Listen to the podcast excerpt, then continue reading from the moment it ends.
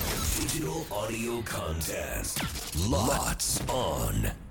せーの裏パリこんにちは関田マスです Hello everyone, ミカウォーカーだよ。この番組はあの毎週うん月曜から木曜やってます「ゴゴパリの」あのロッツオン限定コンテンツですそうですはいあのーゴゴパリメンバーがここでしか言えないことやここでしかできないことをやりやるってやる。ちょっと今日なぜこんなたどたどしいかと言いますと、えーそもそもですね今週の裏パリの内容が全く決まってないゼロの状態で 「えー午後パリ」月曜日の生放送を迎えましてで僕はミカに「ちょっと聞いてくれ」って言ってうん大事な話がある、すっげえ真面目だったから、うん超ビビった、そうだよねビビったよねあ俺やめますって言うと思った。ぐいらいのトーンで「裏パリ何も決まってない」って言ってこれどうにかせないかんと。うん。で番組中に「あのゴゴパイ」の番組中にちょっと裏パリの何も内容決まってないんでなんかこういうのやってほしいというかあれば送ってきてくださいっていうのを送りましたでまあ今回こう採用してないんですけど白ネギ入りさんからですねまあ、みんなが知っているような言葉を辞書で調べ意味からその言葉を当てられるかクイズってのはいかがですかという、まあ、例題で言うとそうそうそう画家彫刻家などの仕事場制作室2映画の撮影所3写真館の撮影室4ラジオテレビの放送室5音楽などの録音室吹き込み室で答えは、あえいスタジオ？正解っていう感じのクイズをやってみたらどうですかっていただいたんですがちょっとこれまあ月曜日から通してっていうのはなかなか今後やれる企画かなといちょうっことと面で白そうですえね。ーキープさせていただくということで、うん今回は長岡市黒糖さんからいただいた企画を採用させていただきます今回お届けするコーナーはプチ人生変わった話ハフハフ。はいこれ前回から採用したこの BGM が非常にいいというえー喋、りやすいということが分かりますなんで、えーとまあ、黒糖さんのメッセージ紹介しますと、うん今までになんなら最近のことでもいいのでこれに出会って人生ちょっと変わったと思えるものをあげるプチ人生変わった話、えー黒糖さんはつい最近久々に新幹線に乗って出かけたことがありましたうんこれも新幹線を題材としたアニメの影響だったんですよねまあ、そこで皆さんのこれに出会ってちょっと好きなものが増えた楽しみが増えたというものを聞いてみたいですみたいな話を聞いたですいただきましたあまあまあ例えばなーあでもそそれが出てきそうあの私はですねあなたあるんですか、まさにもう本当に今 ?Now。プチ人生変わったなっていうドラマ、ええはい、がありまして、 What's the drama called? えっとそれがですねえ不適切にも程があるというドラマ見てますか五十嵐さんこれ名前だけしてる五十嵐さんとかぜひ見てほ しい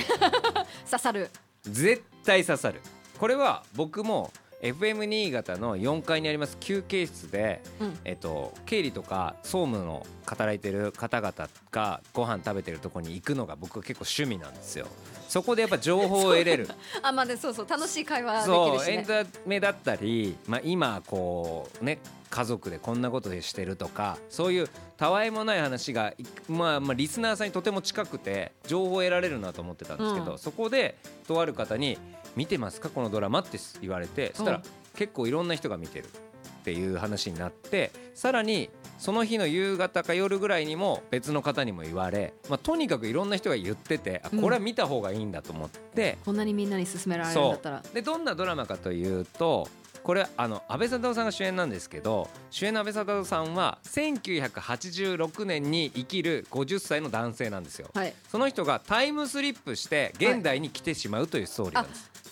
こっちに来るね。そうだから不適切にも程があるというのはですね、もうその時代にあった出来事とか雰囲気とか喋り方言葉遣いまあその社会のそう、ね。今言われているあのーハラスメントだったりとか言葉の使い方 LGBTQ だったりいろんな問題ってその当時ってもう全然ないような、まあちょっとゆるいっていうゆか。るいコンプラがゆるい時代うん。にの人が今に来たらどうなるのかっていうのを一話一話やっ大て変だなこれめちゃめちゃ面白いんですようんその当時流行ってたものとかも出すのでまさにイカエスさんみたいな世代はまさにその時代を生きていた方なのでその変化をね歩んできそうたあーあったあったもあるし確かにこれって今許されないよねみたいなまあ言ったらちょっと最近のお回で言うとか歌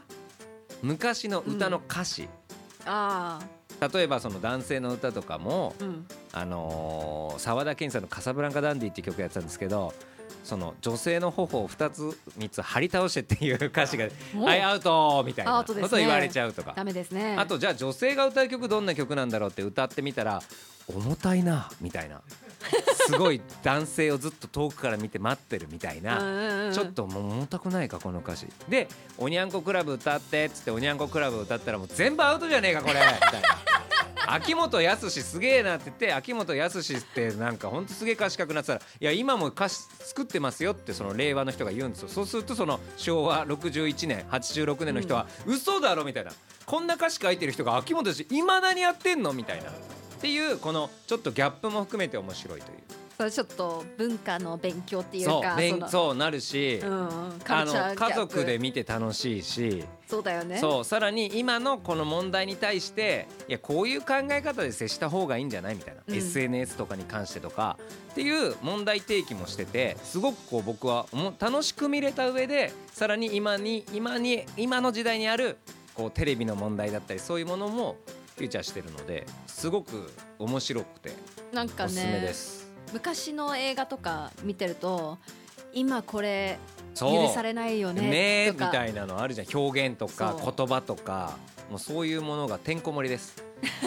そうでこれが「不適切にも程がある」というタイトルでちゃんとこうこの時代の表現なのですみませんみたいな表記が出た上でドラマ進んでいくんで、ああそうなんだねそうそうそうそう一応ねそう一応じゃあこの時代の言葉遣いですよっていう表現をするので、はい、だから丁寧だなそう丁寧にこれも多分ねわざとやってると思うんですけど工藤官九郎さんという。はい、工藤官さんというもう、あのーウエストゲートパークだったりとか木更津キャッツアイとかさまざ、ま面白いドラマを作ってきた脚本家の方が書いてる今回このドラマ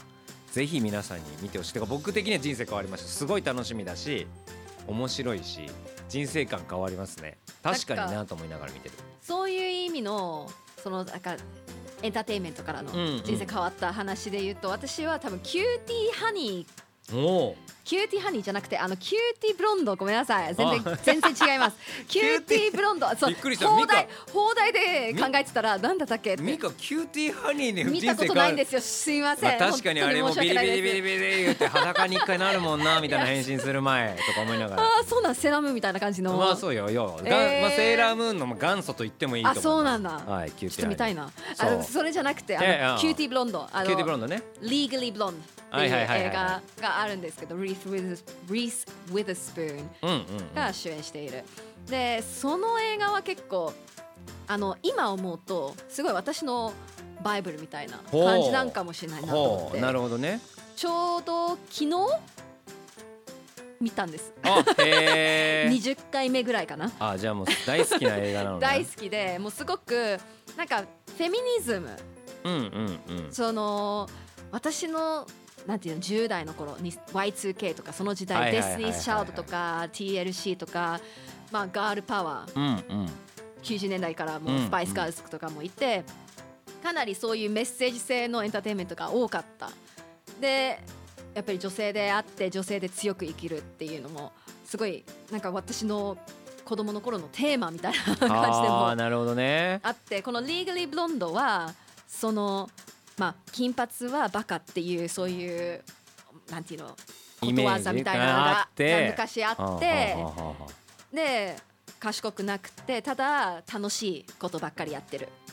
でそれを裏返すようなこの主人公は実はすごへくー頭良かったけどいろんな人からそのやっぱり金髪バカだなっていうはいはい風はいはいにはい見られたりっていうそういう映画でハーバードロースクール行って、まあ、どうなるのかあ。なるほどどう戦っていくのかそなるほのど真面目な人たちと一緒にこのなんかピンクなバービー人形みたいな女性がどうやっはていフィットするのか、あで私がその人生変わったところはそのすごく女の子らしいそのバービーみたいうんうんうなん格好をしてて、でも賢くてそしてなんていうの男性に頼らない、うん自分でインディペンデントウーマンになるっていうそういうのがすごいその映画ですり込まれてあああその20ん12歳ぐらいの時に見て、あそうなの最初ね週末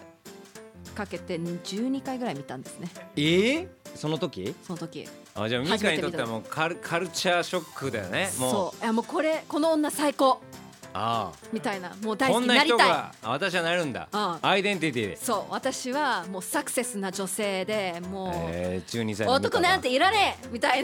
12歳がみ12歳のミカながが見ててめ思ってちゃくちゃ影響受けたんだねそうで今もファッションも好きなものを着てああそれはもう好きな風に自分をアピールしてうん自由に生きて自分に素直に生きるっていうのをすごい学んだなと思ったその映画いかやらすごいさプチじゃない話だね口じゃなかったプチじゃないちゃんと人生変わってるもんね今の人生に影響を受けてるからでもすごいねうんこの今の話をしてなかったら出てこなかったでしょそ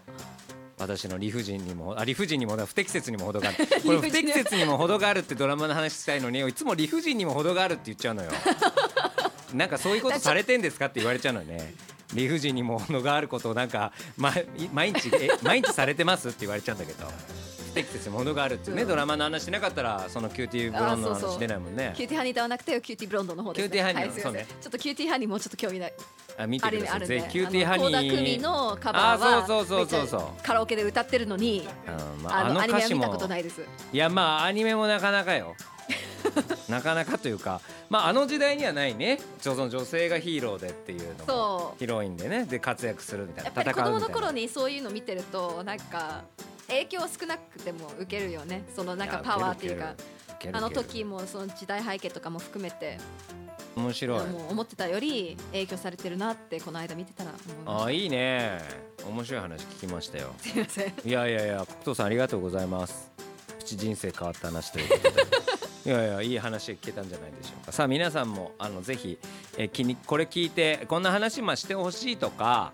あこういうことやってほしいとかっていうのは、まあ、裏パリのメールフォームはないんですが「あの午後パリ」という番組のメールフォームありますのでそちら宛てにぜひ送ってきていただければあのキープしておいてこれできるねっていうのは裏パリでトークもできたらなと思っておりますのでお待ちしております。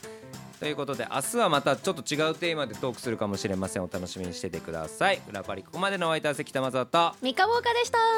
バイバイバイ